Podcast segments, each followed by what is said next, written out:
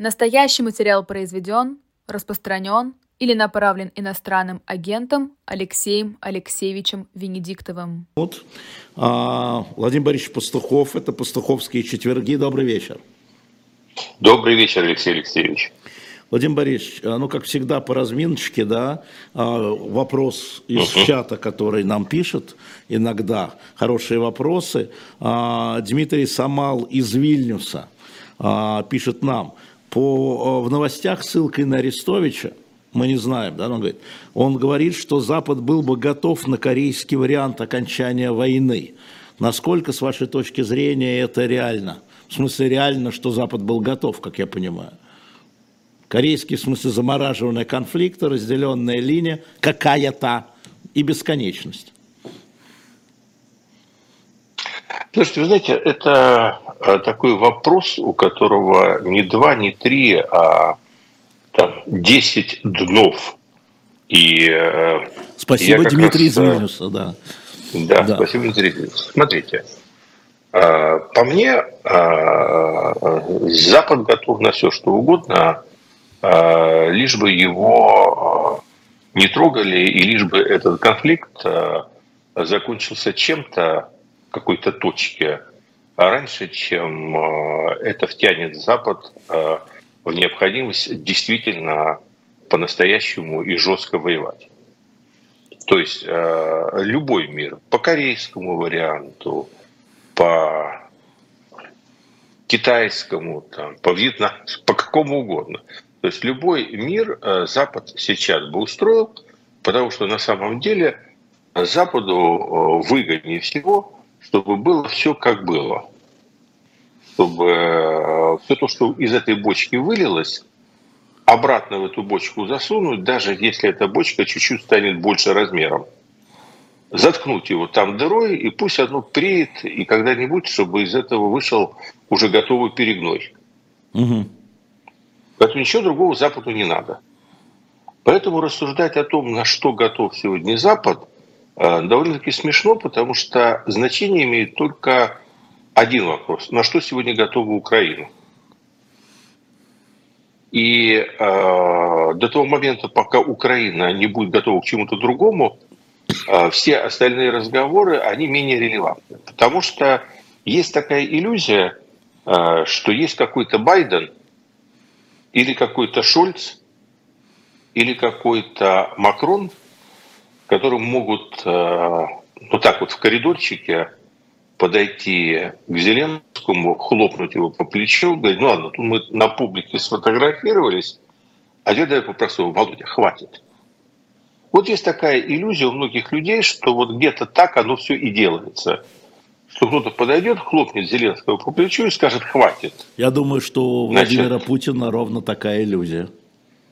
Но она как бы разделяется не только в, в, в этом театре, в котором смотрит этот спектакль фантастический, в ложе сидит не только Путин, там есть еще и портер и галерка, и они все верят в одно и то же. Угу. А, с моей точки зрения, проблема в чем? Что если бы даже Зеленский сам бы сказал, ну ладно, все, я все понял,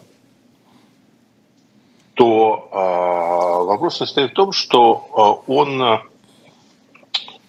а, неволен в своих выборах, потому что если украинский народ окажется не готов принять этот выбор, то он найдет себе другого Зеленского.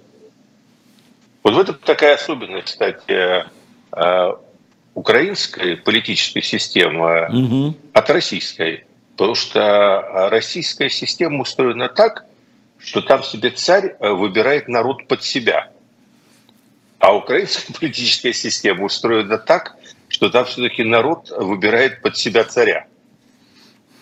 Тоже не все очень похоже на европейскую демократию, как многие пытаются представить. Сильно далеко не европейские институты. Но вот это вот движение в другую сторону. Тут царь подбирается под народ, а не народ под царя. Угу. И э, с моей точки зрения, э, пока, пока мое понимание, а, вектора настроения в украинском обществе состоит в том, что оно не готово на сегодняшний момент принять корейскую формулу перемирия, а, армяно-азербайджанскую формулу перемирия. Ну, то есть вот любую формулу перемирия, кроме одной формулы. Победа Украины, под которой понимается довольно прямолинейно возвращение всех своих территорий взад. Не только. Я тут, готовясь к нашей передаче, а, я посмотрел эти знаменитые 10 а, шагов Владимира Зеленского. Все уже забыли, а тут недавно президент Макрон напомнил еще раз, что он поддерживает эти 10 шагов. И там помимо возвращения к 91 году а, контрибуция и суд. Суд. Да, об этом еще, я думаю, у нас Нет, будет возможность большой, поговорить. Да, это такой да, большой да. пакет. А я, а я, в свою очередь, тоже отмотаю пленку немного назад и напомню, что у Зеленского уже была одна возможность понять, как это работает. Он сразу после выборов, а, в общем, к этому довольно спокойно относился. А, вот если судить по его избирательной программе, ну, как бы там Донбасс туда, Донбасс сюда, Донбасс автономный, Э, в общем, его мнение о Минских соглашениях сегодня оно немного другое, чем его мнение о Минских соглашениях. Это я спрошу, это э, отдельно, вот. отдельно, отдельно, отдельно, отдельно, да. отдельно. Это у меня отдельно, было, это хорошо. у меня в кармане фига. Это, да. да, хорошо, ладно, да. тогда фига. Я просто хочу сказать, что он уже один раз э, разворачивался над Атлантикой. Ну, не один раз. Я думаю, Поэтому здесь я, я, не, я возвращаюсь к вопросу да. Дмитрий. Ну, надо обсуждать не тему, да, готов ли Запад к каким-то либо, а готова ли Украина чему-то не было. Второе, а если она сегодня к этому не готова, будет ли она когда бы то ни было к этому готова, и какие условия должны быть для того, чтобы она к этому была готова. А, вот это как бы вопросы, которые всех мучают. А проблема этих вопросов в том, что на них нет ответа. Потому что это вопрос э, столкновения воль, выдержки, воли, упрямства. Э, поэтому э, здесь, э, к сожалению, э, никто, э, ни бог, ни царь и ни герой не даст нам ответа на этот вопрос, кроме человека с ружьем в окопе. И пока мы смотрим на этого человека с ружьем в окопе и ждем, чем закончится столкновение воль. Владимир Пастухов. А, я напомню, Дмитрий из Вильнюса, спасибо большое. А, за хороший вопрос. Мне очень важно, чтобы перед эфиром а, где-нибудь хотя бы хороший вопрос, мы с него всегда начинаем, с разминки, конкретно один из ваших вопросов. А хочу сказать кому Евгению Гетману, что быстро один из ваших чатлан Расул Биджи восстановлен, и он может принимать участие в чате, но этот случай будет единичный и редкий. Это потому, что вы очень просили. А теперь мы переходим к темам недели, и, может быть, вы пропустили все за этим делом. А, вчера была пресс-конференция следственной группы по делу MH17. Вы всегда спрашивали меня, что новенького. Вот была следственная группа, которая заявила, что она приостанавливает свою деятельность, что у нее больше нет ресурса. Она довела четырех подсудимых до суда, троих осудили на пожизненно, одного оправдали. А, значит, больше ресурсов нет, они говорят. И второе, они затронули тему Путина я сейчас прошу вас прокомментировать, они, э, с точки даже как юрист, они сказали, что А, а они уверены, это следственная группа, это и прокуратура, это не суд. Они сказали, что они уверены, что Путин, возможно, там, возможно, лично отдавал приказ о транспортировке буков а, с России на Украину и, значит, несет ответственность. Второе, что Путин обладает э, иммунитетом как глава государства до тех пор, пока он глава государства. Ему нельзя, это я удивился, предъявить обвинение, не даже привлечь к ответственности, предъявить обвинение – а, и третье, они сказали, что те а, доказательства по а, причастным и Путину к сбитию MH17, они э, не достигли определенного потолка, дословно, и объема, чтобы их отправить в суд. Вот такая, я так, а, и развел руками. Это всегда разговор по поводу трибунала и по поводу, как осуществляется правосудие. Да, вот не хватает доказательств, не хватает ресурсов, и у Путина иммунитет. Владимир Борисович, к вам. Слушайте, э, это такая интересная тема, у которой есть два конца. Один конец, с которого заходите вы, второй конец, который э, носит такой историко-политический характер, который интересен мне, но я начну с вашего конца. То есть, прежде всего, абсолютно логическое завершение этого процесса на этом этапе который на самом деле дал гораздо больше, чем я вообще мог от него ожидать.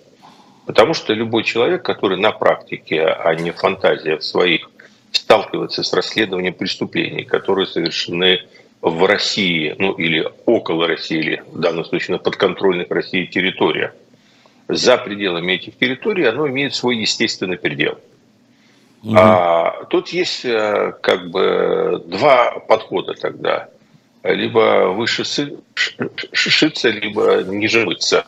Угу. А, потому что для того, чтобы довести такое дело до суда, а, не имея возможности собирать доказательства в том месте, где эти доказательства находятся, надо либо резко понижать стандарт доказывания и тогда превращать э, процесс в сомнительное политическое судилище, либо оставаться на высоте тех европейских стандартов доказывания, которые характерны для любого уголовного дела, неважно, а каких-нибудь там наркотиках мелких или вот о таком международном крупном преступлении, но тогда ты упрешься в то, что ты, не контролируя сбор доказательств на самой территории, этого стандарта обеспечить не можешь. А с моей точки зрения, опять-таки, они поступили очень честно. То есть они не стали понижать стандарт доказывания э, и превращать э, этот процесс э, в такой ну, политический шарж а остались на высоте э, европейского правосудия, но честно сказали, что да, мы уперлись. Мы уперлись, потому что мы собрали все косвенные улики, но мы лишены возможности собирать прямые улики. А без прямых улик только на одних косвенных доказательствах такой сложный процесс, сложное обвинение предъявить нельзя. То есть если, если говорить о чисто юридической стороне этого вопроса. Теперь дальше, тоже если продолжить про юридическую сторону. Собственно говоря, тут, э, конечно, определенный момент сенсации есть. Потому что есть большая разница говорить, что, а, опять, с точки зрения обыкновенного обывателя разницы никакой нету.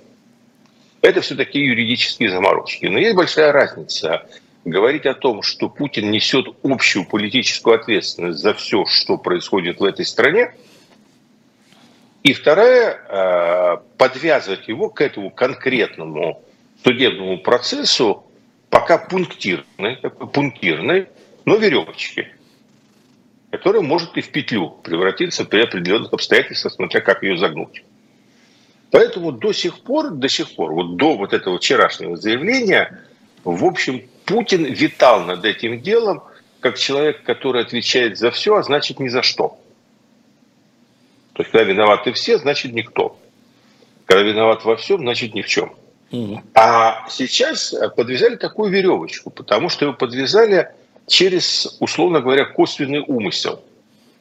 То есть вы сказали нас, слово э, умысел. Это не я сказал умысел, это вы сказали. Умысел. Это не вы сказали, да. Я знаю вашу обычную дискуссию в этом вопросе, но поскольку вы вступаете на территорию, которую а, для меня является единственной профессиональной областью, как это не смешно, да. да, в которой я разбираюсь, все остальное вот. для меня это, так сказать, призвание и душевные терзания. А, то я хочу сказать следующее, что у людей а, есть такое представление, что есть как бы две формы там, виновности а, по неосторожности и по умыслу. А также есть еще казус, вот когда, ну вот как бы никто не мог предвидеть, а Мунямба упала.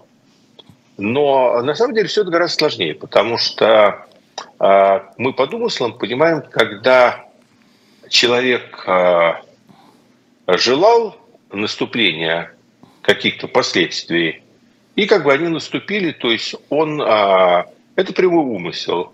То есть я шел, увидел мужика, он мне не понравился, я решил его убить и убил.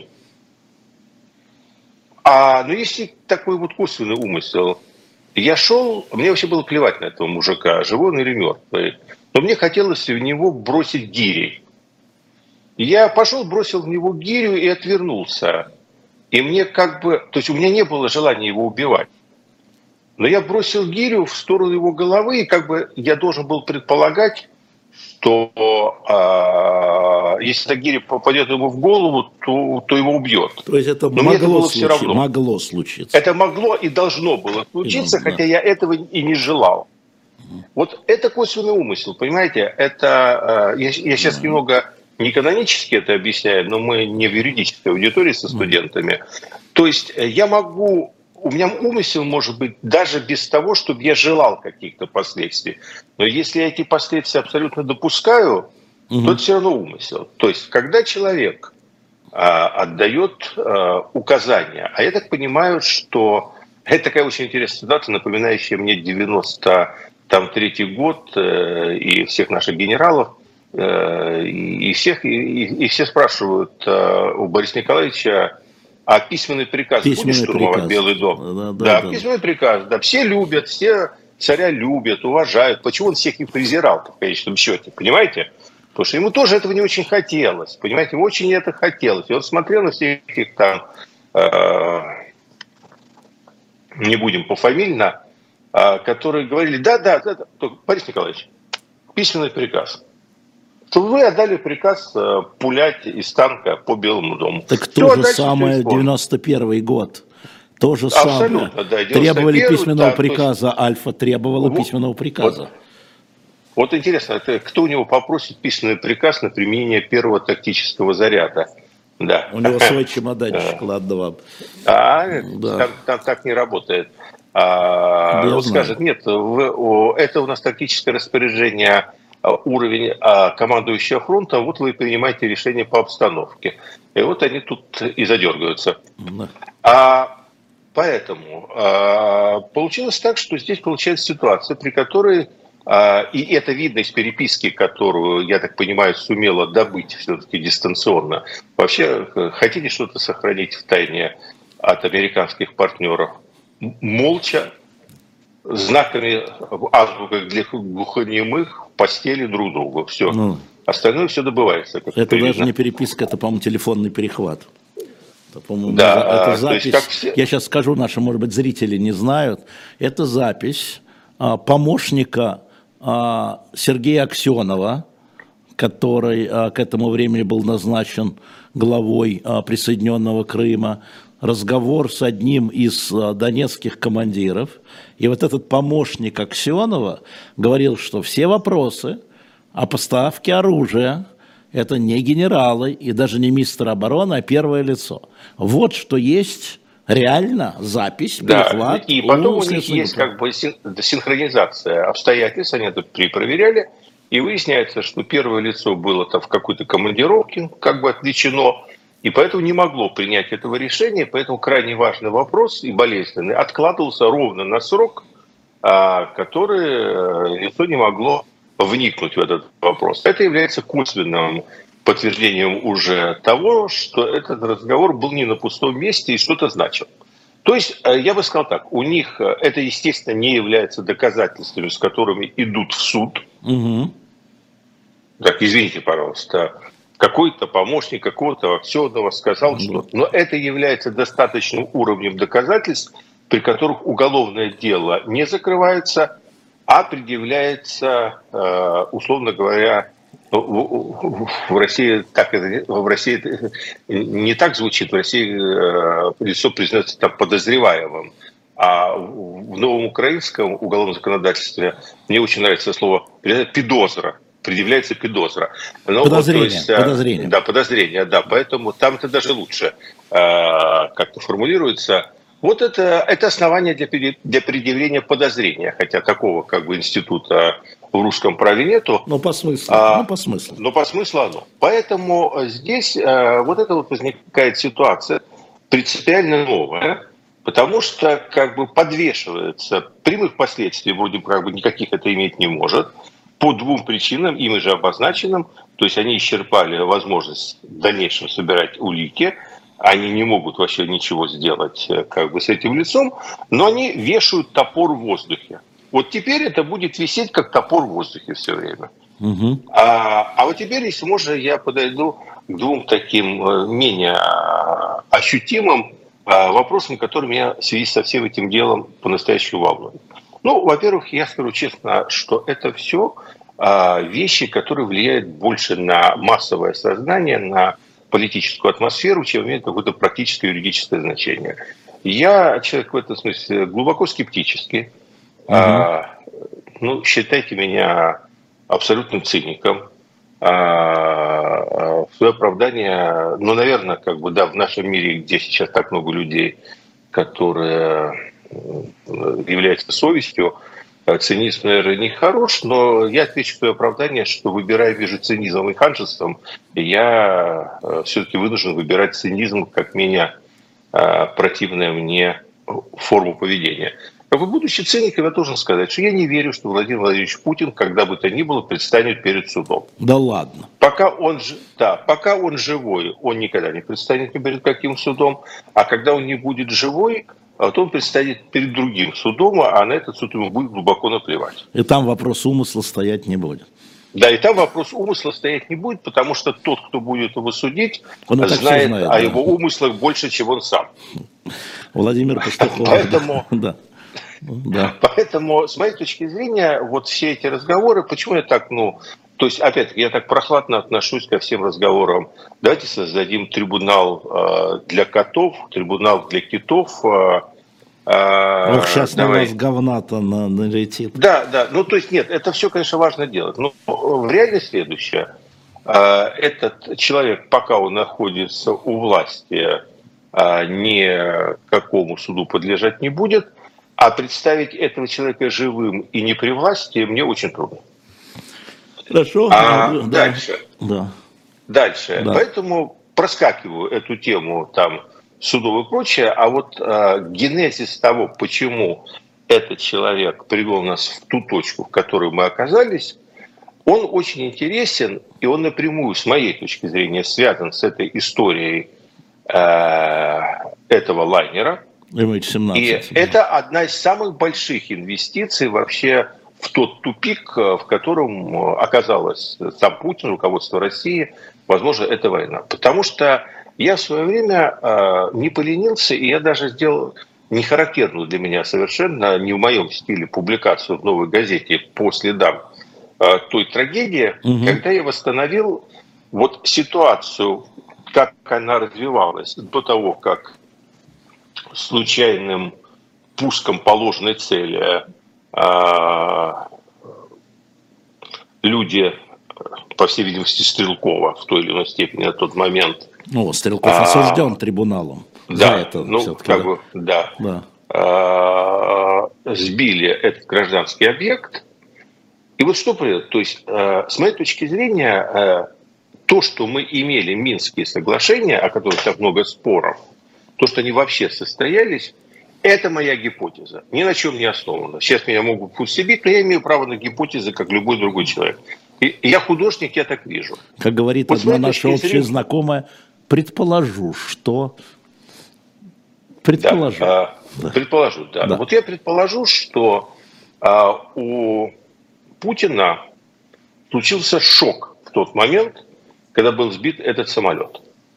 Это было нечто, вот сегодняшний Путин – Э, готов сбивать э, хоть весь гражданский флот. Ну, это... Да. Вместе с орбитальными станциями. А тот Путин, вот Путин образца того года, 14 -го, года, да.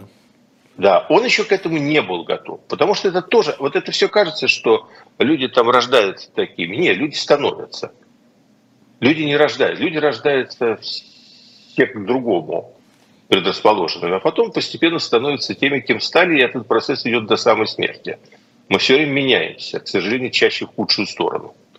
И э, вот он тогда к этому не был готов. И я был уверен, что, в общем, на самом деле, вот эта вот трагедия, она предотвратила реализацию проекта «Новороссия» в полном объеме вот тогда в том эскизе который, что ему не может Стрелков простить, в том варианте, как это было тогда нарисовано крупными мазками с самого начала. Сурковым. Да, Сурковым. То есть, по сути, он, э, этой ракетой сбили не только гражданский самолет, но еще и подбили Суркова. Угу. Понимаете, осколков, осколков ну да, он хотел, Суркова, он хотел как в Крыму, без крови. Да, он хотел... да. А дальше да. получилось так, что ведь тогда после этого самолета э, началось вот это вот э, такое э, нас тут нету, нас там нету, мы мимо шли, э, и, и все пошло, и дальше пошли компромиссы, потому что вообще все это планировалось как э, гораздо более прямолинейное, однозначное, агрессивное, и тогда реально Украина, которая пылала во вне революции, власть ее только формировалась, армии никакой. То есть она была к этому тогда, э, к такому удару ножом в спину не готова. И э, в принципе, тогда и Россия вроде бы не была такой вооруженной, но тогда мир вообще был... То есть в некотором смысле Сурков со своим авантюризмом, он был прав. То есть тогда то есть это был зверский, адский, непонятно чем бы кончился. Может, мы уже жили бы в условиях Третьей мировой войны, бог его знает. Э, но это был на самом деле, как говорят англичане, это было doable тогда. Вот тогда это было doable. Это можно было сделать. А, и дальше происходит эта трагедия с самолетом, и я смотрел по минутам, как лихорадочно он всех озванивал, потому что, ну, кто-то, я сейчас не вспомню, но кто-то, кто захочет, найдет мою статью в «Новой газете», я просто там восстановил хронику всех этих звонков. То есть э, один, второй, третий, четвертый. То есть был, и вот тогда после этого он пошел на компромиссы, компромиссы, компромиссы. То есть и вот я думаю, я То есть Минск думал, это компромисс и Путин Минск тоже. компромисс, э, который проплачен, с моей точки зрения, Э, в том числе и гибелью этих там почти 300 э, ни в чем не повинных людей. Я вам обещал свою конспирологическую да, да, теорию, да. я вам ее даю. теория. Да, это да вот и дальше, камешек, и дальше. Я хочу сказать, что мне все время не хватало, вот как говорят э, палеонтологи, мне не хватало какой-то косточки, чтобы восстановить эволюционную цепочку. Вот чего он так дергался? И вот теперь, теперь, благодаря этим все-таки, конечно, славится, ну, такая больше немецкая эта школа, хотя голландская, следствие своей скрупулезностью. Очень скрупулезное Прямо расследование, да. да, да. Так, так, я, так, я прям так себе вижу вот эти 17 мгновений весны этих старых друзей Мюллера, э, старой школы, олдскульные такие следователи, работа. Вот эта скрупулезность, она вдруг приводит к этой косточке, что он не просто нервничал, то есть он понимал, что он отдал вот это решение, то есть него кто-то потребовал вот его лично, вот не Сурков принял за его спиной, значит, вот на него свалил. То есть нервозность это теперь, вот теперь, спустя 8 лет, я понимаю этот нервный срыв. А этот нервный срыв был в том, что э, все рабы, понимаете, все рабы, уже тогда были все рабы, сейчас, значит, тем более. А все рабы, все ждали его, и все свалили груз ответственности на него. К нему пришли и сказали, вот э, Украина задавит, то есть Украина сметет, потому что э, решает в современной войне э, простая вещь всегда – превосходство в воздухе. И Украины как бы ничего не было, но на тот, по сравнению с этими донецкими оборванцами, угу. естественно, у нее было превосходство в воздухе. Было понятно, что если не э, прикрыть, то есть если с воздуха если прикрыть, не поставить буки, там, да, то тогда... Если не поставить буки, значит, всей этой, э, всему этому проекту, ну, как бы, то есть силами самих ополченцев это решить невозможно. Силами России, естественно, можно решить, но там тогда сработает превосходство в воздухе. И вот как бы его поставили вот такой вот выбор, то есть э, мы едем или, или шашечки. Потому что если мы едем, то нужно э, нейтрализовать это превосходство в воздухе. Оно там э, раздолбано, не раздолбано, но какая-то авиация Украины была. А если шашечки, ну, значит, тогда вообще все закрыли этот проект. И он под этим предлогом, он принял это решение. Понимаете, ему деваться было некуда. Он принимает это решение и такой, какое приличное слово, ну, прокол, да. Понимаете, первый выстрел и в гражданский самолет, да еще какой и так далее. Понимаете, то есть э, хоть бы со второго. Ну да. А... Поэтому вот этот нервный срыв, он сегодня, э, вот мне кажется, вот в этом значение для меня лично исследовательское такое значение Очень для понимания истории да. этой войны, этого решения. Не в том, что там кого-то к суду привлекут, да ради бога, это, он уже относится к категории тех исторических личностей, которые до судов не доживают. Ну вот а, сейчас стало, я напомню, Владимир Пастухов у нас на Пастуховских четвергах. Не забывайте ставить лайки, потому что вот я вам сейчас дам 3 секунды, поставьте лайки, а то потом вы в таком восторге от Пастухова, что забываете ставить лайки. А вы не забывайте. Тогда вы продвигаете, естественно, этот эфир – и другие тоже обратят на него внимание. Во-вторых, по вашим просьбам, вот если вы посмотрите в левый верхний угол, там появился еще один QR-код, мы теперь можем принимать ваши пожертвования и из иностранных банков с иностранных карт. Поэтому вы можете там навести на QR-код и поддержать нас, поддержать «Живой гвоздь», поддержать эту передачу. А, это вот новация такая. Ну, естественно, в описании трансляции внутри тоже есть. Лайки не забывайте ставить. А, наконец, про книги.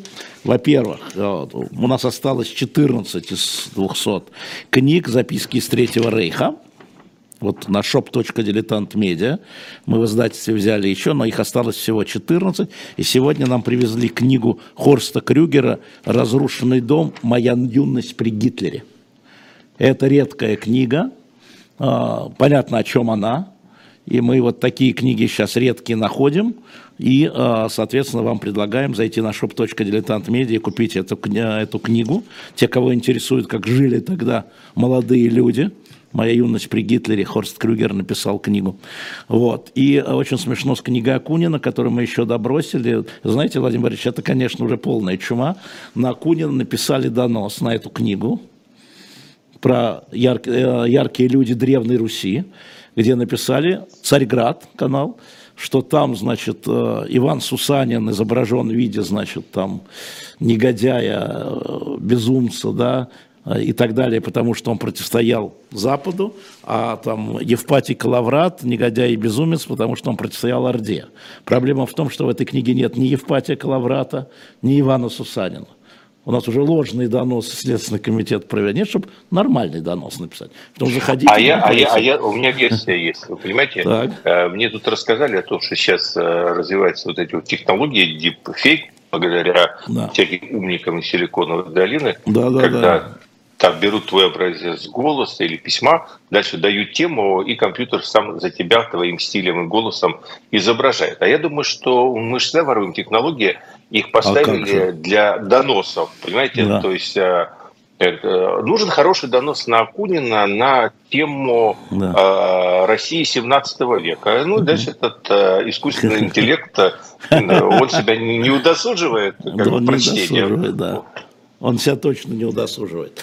А, вот. А, вы знаете, у меня к вам замечание. Я правильно понимаю, так. что по направленности того, что вы сейчас публикуете, у вас пошла для молодого поколения серия, как этот э, предмет называется сейчас в школе ОБЖ или там есть такая, э, да, выживание. Да, да, выживание. Да, то есть вы, вы, вы, вы пошли серию к выживанию, ОБЖ, то есть, судя по направленности. Абсолютно ищем и еще найдем, так что заходите да. на shop.diletant.media и покупайте те книги, которые вы хотите. А у меня вопрос, это был не один человек, который вам написал, и вот я на память, Елена из Санкт-Петербурга, а, вот эта статья пулицевского лауреата Херше, который а, известен своими расследованиями, и, кстати, вот еще во времена, хотел сказать, греко-персидских войн, но во времена войны во Вьетнаме он, собственно говоря, и расследовал вот это э, зверские э, действия американской военщины, да, вот этого резни в Сангми, это Самуэль Херш, и он написал, это я говорю для наших зрителей, такое исследование о том, что было принято решение именно американской администрации а, взорвать Северный поток-1 и Северный поток-2 за год до, и что и Байден публично говорил, и я проверил, это правда, о том, что если Россия вторгнется в Украину, Северного потока не будет, и Виктория Нуланд это публично говорила, и он говорит, что они просто как бы продали э, секретную операцию, которую проводили вот такое подразделение, вот такое подразделение, такая дата, такая дата, да, э, все это ну, как-то мы проверить не можем. Пентагон опроверг, Госдепартамент опроверг, сказал, что это все ложь и фальсификации. Вот, тем не менее, все обсуждают эту статью. Владимир Борисович, давайте пообсуждаем. А давайте пообсуждаем. На самом деле, э, какое-то время займет, но, как говорится, нам торопиться некуда. Некуда, ну. А, Потому что вопрос, э, опять-таки, гораздо более серьезный, чем на поверхности. А, ну, во-первых, собственно, о самом взрыве Северного потока. Давайте сразу подведу такую черту, или, э, как было модно в начале нулевых перед презентациями, сделаю такой дисклеймер. Я не знаю, кто это взорвал, и я э, не отношусь к тем людям, которые живут по принципу а, это обязательно сделали русские, поскольку от этих медведей можно всего ожидать. Но вы прям как Николай Платонович Патрушев, который тут же сказал, мы не знаем, у нас нет никаких сведений, кто это да, взорвал. Ну, давайте да. так. Я, э, э, понимаете, то есть я э, в разной степени допускаю, что это могут сделать разные люди, при этом я абсолютно не отказываюсь от того, что, в принципе, и я, наверное, может быть, чуть больше к этому склоняюсь, это все-таки сделал Кремль. А, но доказательств этому нету, и это для меня одна из версий. Это как, знаете, при крушении а, при авиакатастрофах. То есть, когда ты начинаешь это движение, а, ты должен держать в голове как бы обычные три возможные версии. Техническая неполадка, погодные условия и ошибка экипажа. Ну и теракт тоже может быть. То есть я пока вот на сегодняшний момент у меня четкого понимания или какой-то системы доказательств, э, или даже какой-то логики в какую-то одну сторону не сложилось. Вот это если говорить о моем направлении. При mm-hmm. этом я не исключаю, что это... То есть, скажем так, я чуть-чуть больше склонен думать, что это, за этим терактом стоит Россия. Причину потом объяснил. А, и я не исключаю, что за этим терактом могут стоять и США, и какие-то третьи лица. А Киев? То есть не втор... А Киев? Ну, это, э, это может быть и Киев, и это могут быть совершенно при всем при том, и э, мы живем в таком ну, сложном мире, что влияние каких-то негосударственных организаций тоже иногда бывает достаточно э, эффективным. Ну, то есть это последнее. То есть я скажу так, что я склоняюсь к тому, что все-таки за этим стоит Россия, но пока не сделал никакого окончательного вывода и для себя вполне допускаю, что это может быть э, США, ну, в широком смысле слова, союзниками. Чуть меньшей степени я допускаю, что это Украина, ну, хотя бы потому, что для Украины э, было чем заняться в это время, и технические возможности для этого у нее значительно меньше, чем у всех остальных. И я допускаю, что это может быть какой-то неожиданный вариант. Теперь, дальше сказав все это, а, я получаю, как и все, статью Сеймура Хирша. И а, я должен сказать, что а, я начал с того, что я для себя еще раз внимательно ознакомился с тем, кто такой Сеймур Хирш. Потому что, ну, прежде всего, надо было понять, кто это написал если одним словом, такой классический американский левак. Ну, левак, ну, да. Вот, да, ну, да. левак, да. То есть, безусловно, талантливейший расследователь э, с фантастической репутацией. Помимо сотни в его списке скальпов Абу Грейб, О, тюрьма Абу Грейб, да. против, да, хочу сказать сразу, так, и это, то, это и другое против своего государства. Да, второй. Ну, профиль его совершенно и, очевидный. Да. Это такой классический левак, э, как бы э, пассионарность которого направлена на то, чтобы вскрывать э, язвы американского империализма. Своего государства. И по...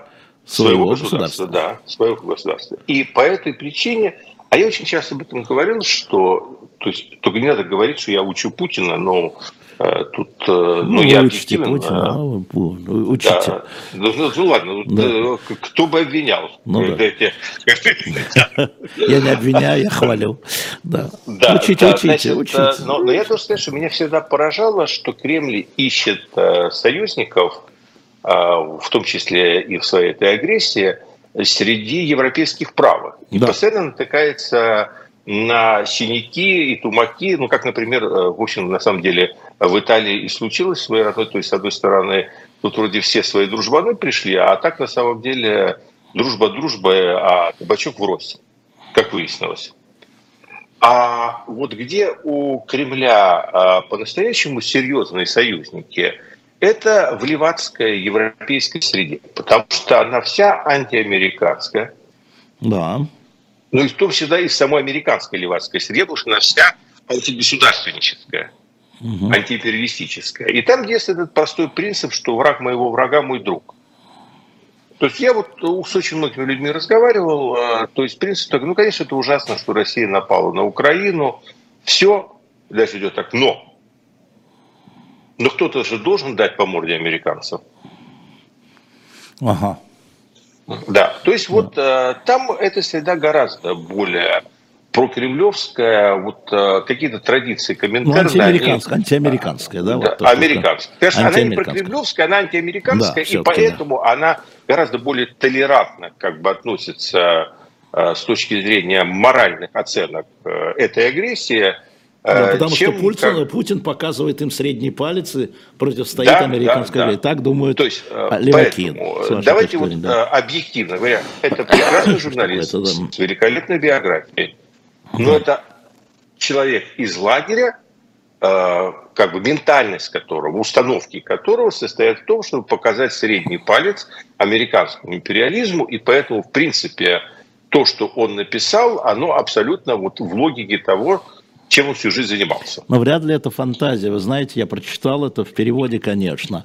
А, он называет даты, он называет вот места. Смотрите, а, совещание, дальше... совещание имею в виду, да? Он набирает вот какую-то смотрите. фактуру. Он не может так сидеть. Вы знаете, мы живем, мы, же, мы живем в таком вот uh, удивительном мире, и я uh, в силу своей второй специальности, к несчастью, к сожалению, но вот так вот жизнь сложилась, что я а, был а, в центре вот этой борьбы а, по прикрытию преступлений. И я знаю, как формируются вот эти вот дипфейки и как используются в темную иногда выдающиеся люди, я вот к этому сейчас приду, угу. чтобы эти дипфейки выглядели как настоящие. Угу. Я прочитал его статью тоже бегло, пока собираюсь прочитать э, это. Вообще удивительно, что вот никто не удосужился, все на нее ссылаются, никто не удосужился ее качественно перевести целиком на русский. Где-то она переведена, где-то она переведена, сейчас не вспомню. Я это на русском читал. Да, но я не нашел, поэтому угу. я вот вынужден был читать в оригинале. Угу. Это для меня, конечно, тяжелее при всем при том. А в чем проблема? То есть даты, совещания, совпадения, доказательства каждого. То есть, понимаете, я человек, то есть я могу предложить первое. Человек ответственный и где-то там у себя в шкафу, все-таки угу. не мальчик, никто, у него лежит э, вагон и, и тележка этих доказательств, и он когда-то может предъявить. В самой статье, собственно, первички, как сказали вы, бухгалтера, угу. ее практически нет. То есть это все подается как красивая такая история. Слушайте, вы знаете, на самом деле, во-первых, э, жизнь такова, что столько есть совпадений, столько фактов, а возможность это все разложить э, в нужном порядке настолько обширная, что вы не представляете, что, в принципе, любую историю Хотя, нет, вы не представляете. Ну, вы конкретно, слушайте, вы как раз представляете прекрасно, что любую историю можно разложить 110 способами, вывернуть меха внутрь и наружу, и, и каждая из самой неправдоподобной будет история та, которая соответствует действительности. Все остальные будут казаться гораздо более правдоподобными.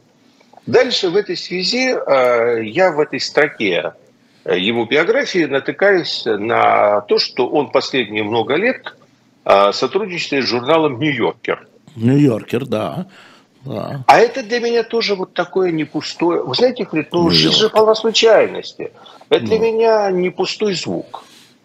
А вы понимаете, у журнала Джон Йоркин вообще, конечно, ну, тоже колоссальные заслуги. Это такое очень специфическое издательство, которое, наверное, лидер а, по тому, чтобы вот в очень специальной области таких вот жизненных историй, которые завораживают умы домохозяек и вообще более широкого слоя, чем политический класс – ну, создавать такую сенсацию сногсшибательную, ну, ну, типа вот этих расследований, которые породили там движение МИТУ. То есть, э, то есть это такая очень специфическая контора, то есть, которая в принципе, сориентирована на...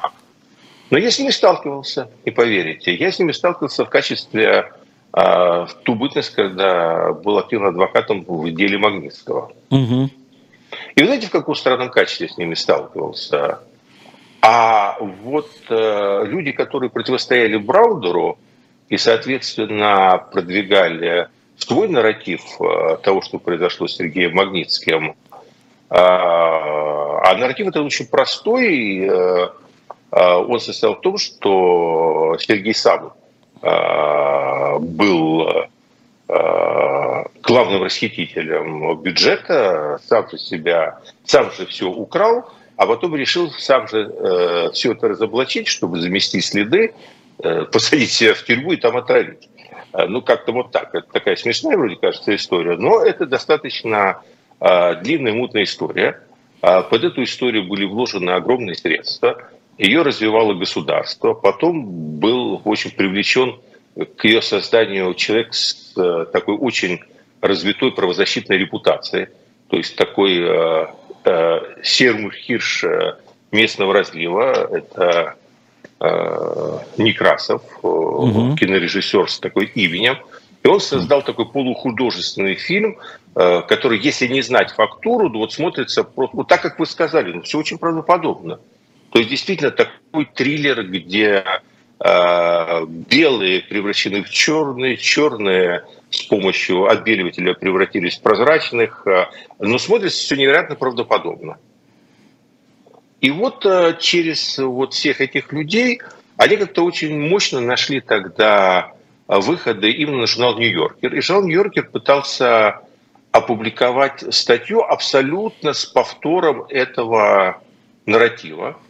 И команде адвокатов Браудера стоило ну, довольно больших усилий, чтобы буквально по каждому пункту отстреливаться. Ну и вышла, конечно, такая невнятица у них, уж хотелось, но учитывая, что э, Браудер не гостеб и судиться будет, то пришлось как бы очень сильно урезать э, масштаб того, чего они хотели публиковать.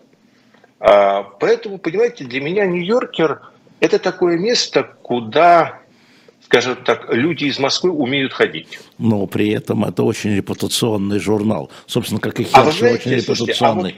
А вот вы знаете, вот сейчас Москве... Женя Альбац бы разорвала за Нью-Йоркер. Вот разорвала. Да ради бога. Слушай, можно отвечу? Я ее очень люблю, но она бы меня и без Нью-Йоркера разорвала. А, ну хорошо, будем считать, что так. Но все равно Нью-Йоркер это очень репутационный журнал, вы знаете, и да, я хочу защитить и хочу. Да. да, нет, он очень репутационный, он очень много сделал. Но я должен сказать, что один из пунктов, который меня очень сильно разделяет ну, с обычной публикой, не любящие Москву, не любящие агрессию, выступающие против войны, а, у которой Петер Классов постоянно стучит сердце так, что при этом мозг отрубается, вот моя разница между ними состоит в том, что я не считаю а, людей, которые творят все эти преступления в Москве, дураками. Вот почему-то очень многим людям легче на душе становится, когда они своих оппонентов а, как бы не сводят до уровня каких-то таких дурачков, которые вот а, ни на что не способны. Я должен сказать, что люди, которые реализуют политический курс России на сегодняшний момент, они разные. Конечно, там на поверхности есть э, много и тех, которых Сергей Лавров обозначил Дебилами. известным мемом. Да. Да, Дебилы, спасибо. Блин. Не, не, да. Заметьте, не я вспомнил эту цитату. Я должен был вам вернуть. Все, да. да, да, но они все больше вот там в Государственной Думе, там, знаете, да. в этих синекурах, которые на самом деле... Люди, которые, как говорится, ближе к деньгам, они знают свое дело. Они именно так и работают. Они находят дороги, это не обязательно только чистая Ну, слушайте, ну это их работа, да, контрпропаганда, Это их работа. Они создание... находят дороги, они действительно доходят тех людей, да. которые готовы это услышать, подают эту информацию через вторые, пятые, десятые, тридцатые руки. Да. В Америке до сих пор действует и во время войны тоже колоссальная система лоббирования. Продолжают действовать те же самые люди, которые организовывали встречу сыном Трампа, например. Они да, да, помню, помню. Помню. Да, понимаете, поэтому э, нет никакой проблемы э, при наличии денег, а деньги есть, э, найти дорожки к разным журналистам в Америке. И вот я, именно прочитав Хирша, все это сопоставил, я должен сказать, что, вот буду откровенным, до статьи Хирша да. я скорее склонялся к тому, что это американцы. Прочитав статью Хирша, как это все Э, гладко вышло, и узнав знакомую руку, я стал склоняться к тому, что все не так однозначно. Ну, а еще здесь есть за рамками остался вопрос, кому выгодно. Был взрыв. И тем, и другим. В этом вся проблема, понимаете? Угу. И тем, и другим. А, тут есть, были свои выгоды.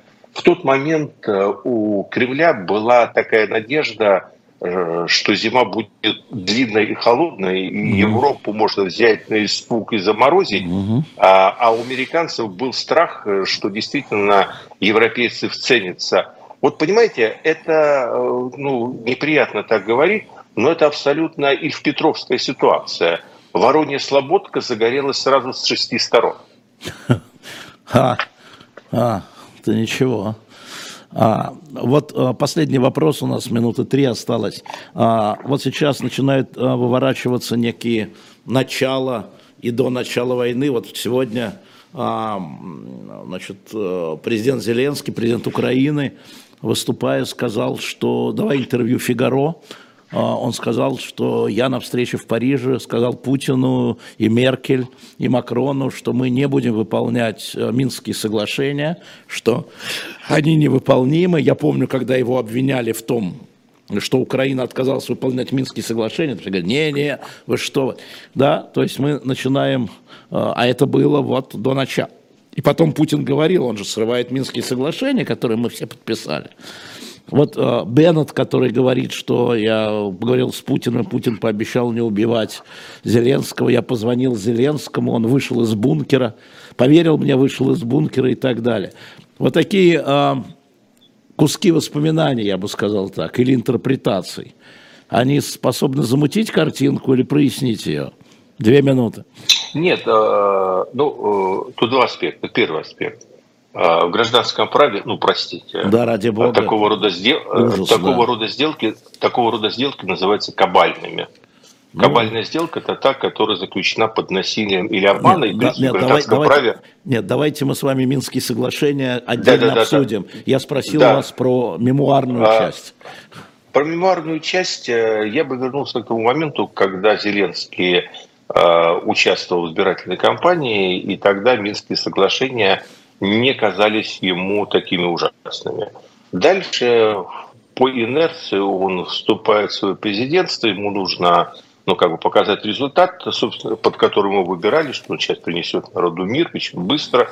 Он не видит ничего страшного еще по инерции, не понимая сути там всего вопроса и едет в Париж, при этом, по всей видимости, просигнализировал как-то Путину, потому что это-то точно своей берлоги, иначе как под гарантией, что там все будет подписано, не поехал бы.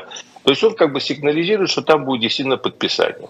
И вот что-то произошло, мы не знаем что. Но Пока не знаем. А, в, Пока не знаем. Вот в ту неделю между тем, как они ехали в Париж, как они доехали, Зеленский наконец повзрослел, и он осознал, что его будет ждать по возвращении в Украину, если он подписывает эти соглашения. И вот там произошел тот разрыв, который сделал его, а вы знаете, лучше меня знаете Владимира Владимировича Путина. Вы знаете, mm-hmm. что для него человек, который ему открыто оппонирует там с самого начала, менее всегда он к нему злостно относится, чем человек, который ему, как ему кажется, как ему кажется, как ему кажется, конечно, конечно. Как ему кажется, это очень важно, как ему кажется, ему что-то пообещал и кинул, потому что он абсолютно понятийный. Для него Зеленский в этот момент стал человеком, который его по понятиям кинул. Предал, и дальше предал, все. Дальше, предатель. Да. да, поэтому вот что-то произошло там. А, Минские соглашения, по ним действительно очень большая тема, Давайте поскольку это кабальное соглашение. Да, Но сделаем. проблема в том, что Зеленский осознал это а, уже тогда, когда его самолет летел в Париж. Вот в чем проблема. Спасибо, Владимир Борисович Пастухов. Это «Пастуховские четверги». Напоминаю, не забывайте ставить лайки нам. А, не хотите мне, ставьте Пастухову, а если вам отвратителен Пастухов, ставьте мне. Ну, выберите красавчика, но лучше два лайка, естественно, ему и мне. А, двойной тариф. А, напоминаю вам, что теперь нам можно присылать донаты не только с российских карт, не только из российских банков, но и из иностранных банков. Наверху в левом углу вы видите два QR-кода поддержать, а, поддержать «Живой гвоздь», поддержать «Эхо Москвы», поддержать нашу передачу. И последнее, а, напомню, тут опять пишут «скучный эфир», так мы вас сюда не развлекать приходим. Идите к своему Соловьеву, развлекайтесь там, пляшите там. А я вас сейчас забаню, кто мне это написал про скучный эфир. Туда, чтобы у Соловьева сидел. Не-не-не, надоело. Человек сидит, пукает и пукает, пукает и пукает. Ну, невозможно. Вот засирает мне ну, экран. Ну, ну, Я не могу, тут хорошие э, вопросы, он мне, он засирает мне экран экран. Хорошие вопросы. Ну, я же не могу, я же не вижу мы, так, да. Ну, слушай, мы же не себя развлекаемся. Может, действительно скучно. Нет, но, ну, скучно, иди отсюда. Я не можешь идти, я тебе помогу, господи, делов-то. Надо же помощь, людям надо помогать, Владимир Борисович. Вот помогать, делать ноги. И, конечно, сегодняшняя книга, которая у нас на шоп «Дилетант Медиа», Хорст Крюгер, «Разрушитель. Моя юность при Гитлере». А мы взяли эту новую книгу в да, курс ОБЖ для России. Да, да, да, да, да. Ну и, конечно, записки из Третьего Рейха, и, конечно, там Борис Акунин, остатки, а, пока не пришел Роскомнадзор, покупайте вы. Всем пока, завтра у нас, не завтра, через час у нас, не через час, прямо сейчас Дмитрий Быков, а, а завтра я в эфире, у, ну, вы знаете, да, что э, Максим Курников и Ира Баблоян позвали Марию Певчик завтра в утренний разворот. Она отказалась, э, мне придется ее заменять с 11 до 12. Всем счастливо.